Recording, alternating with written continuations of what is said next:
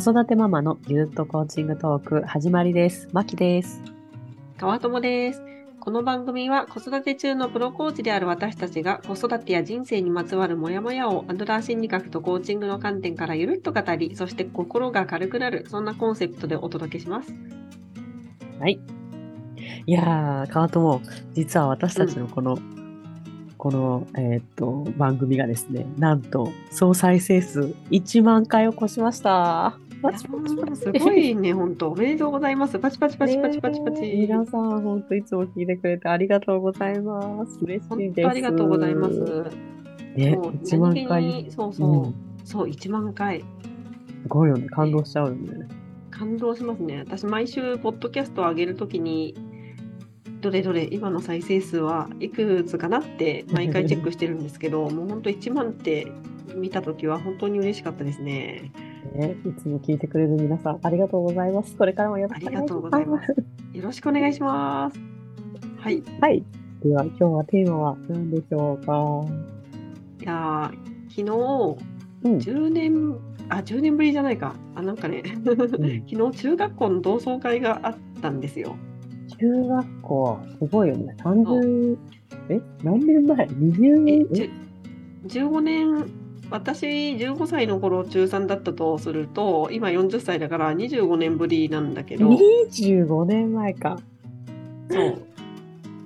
なんでさ、なんか10年ぶりって言ったかというと、なんかね、どうやらうちの中学校は学年全体で20歳、30歳、40歳って感じで10年ごとに同窓会が行われているらしく、次は50歳らしいんだけど。じゃあ10年前も行ったの？なんかね、あんま覚えてないんだけど行ったっぽいあんま覚えてないけど。なるほど、30歳の記憶はそんなないんだ。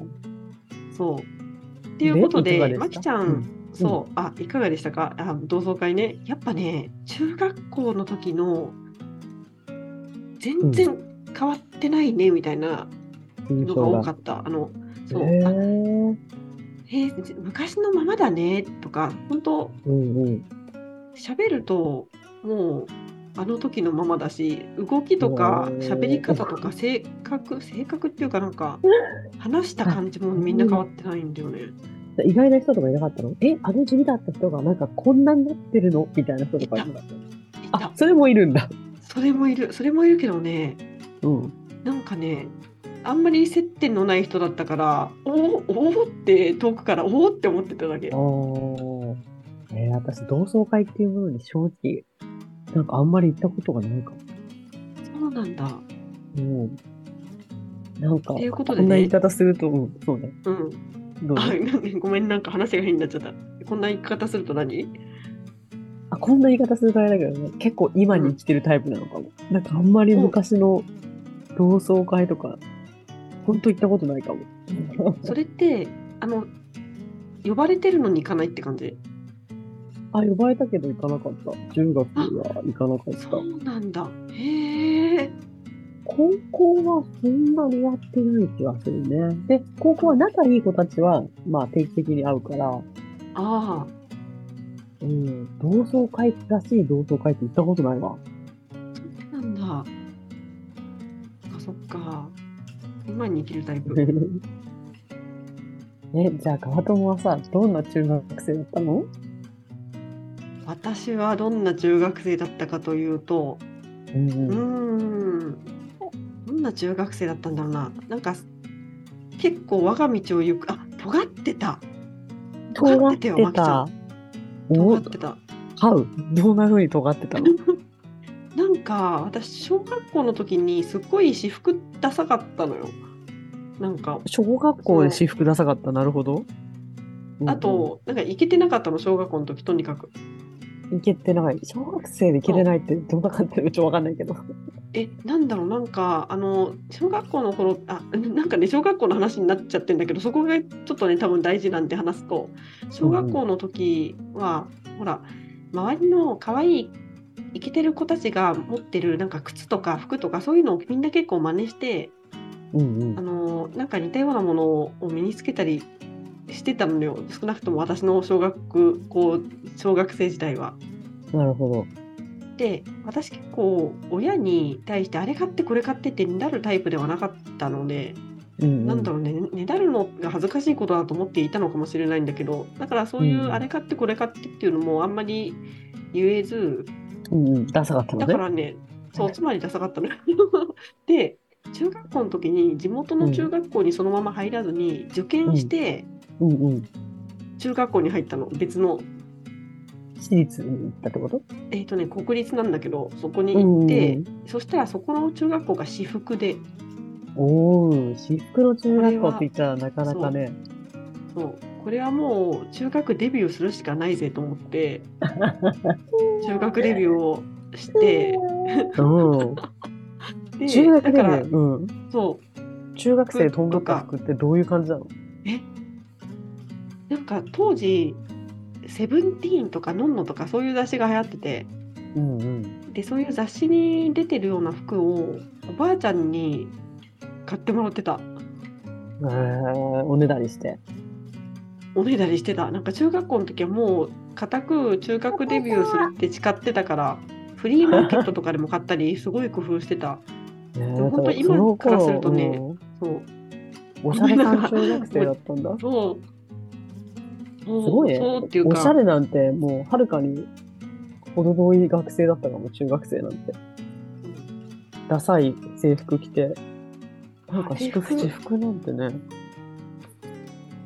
て感じでね、なんかとにかく好きな服を着たい。あと小学校時代も部活っていうかクラブがなんだろうな、なんかね、これもすごい私の中で超心に残ってるエピソードなんだけど、小学校時代5年生と6年生ってクラブ活動があって、でそれに私はミニバスに入ってたのよ、バスケットボールに。その入った理由というのが、本当は私音楽部に入りたかったんだけど、なんか友達にバスケ部入ろうよ、一緒にさあ、ねえともちゃん一緒に入ろうよとか言われて、分かったって言って、私すごい律儀だから約束守って入ったのよ。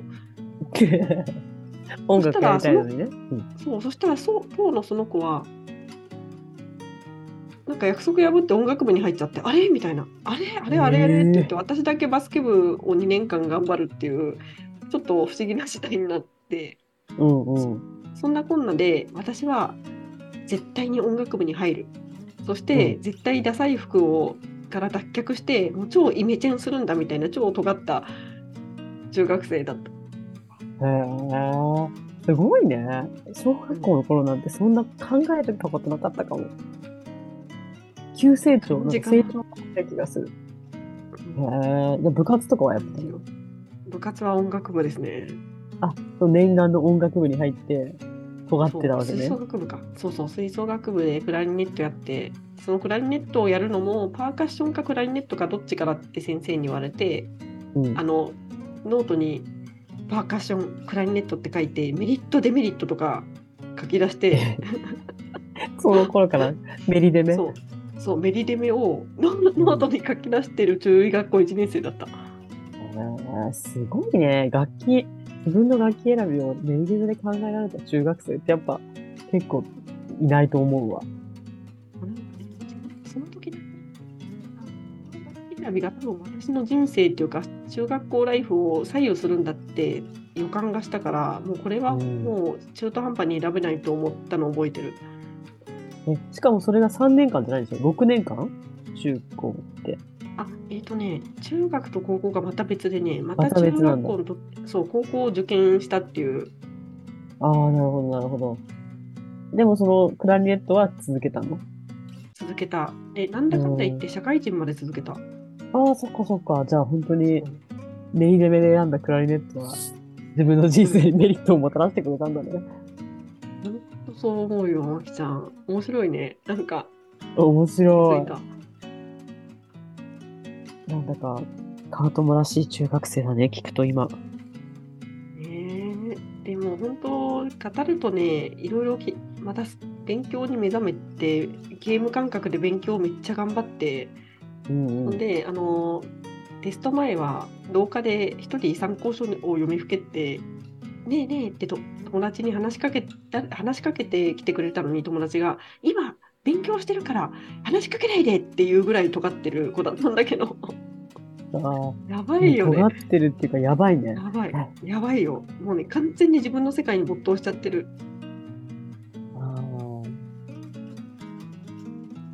じゃあ、そんなこんなで中学校のエピソードを語ると本当キリがないので、また、ね、まきちゃんのエピソードは次に面白かった。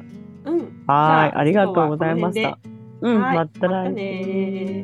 はい。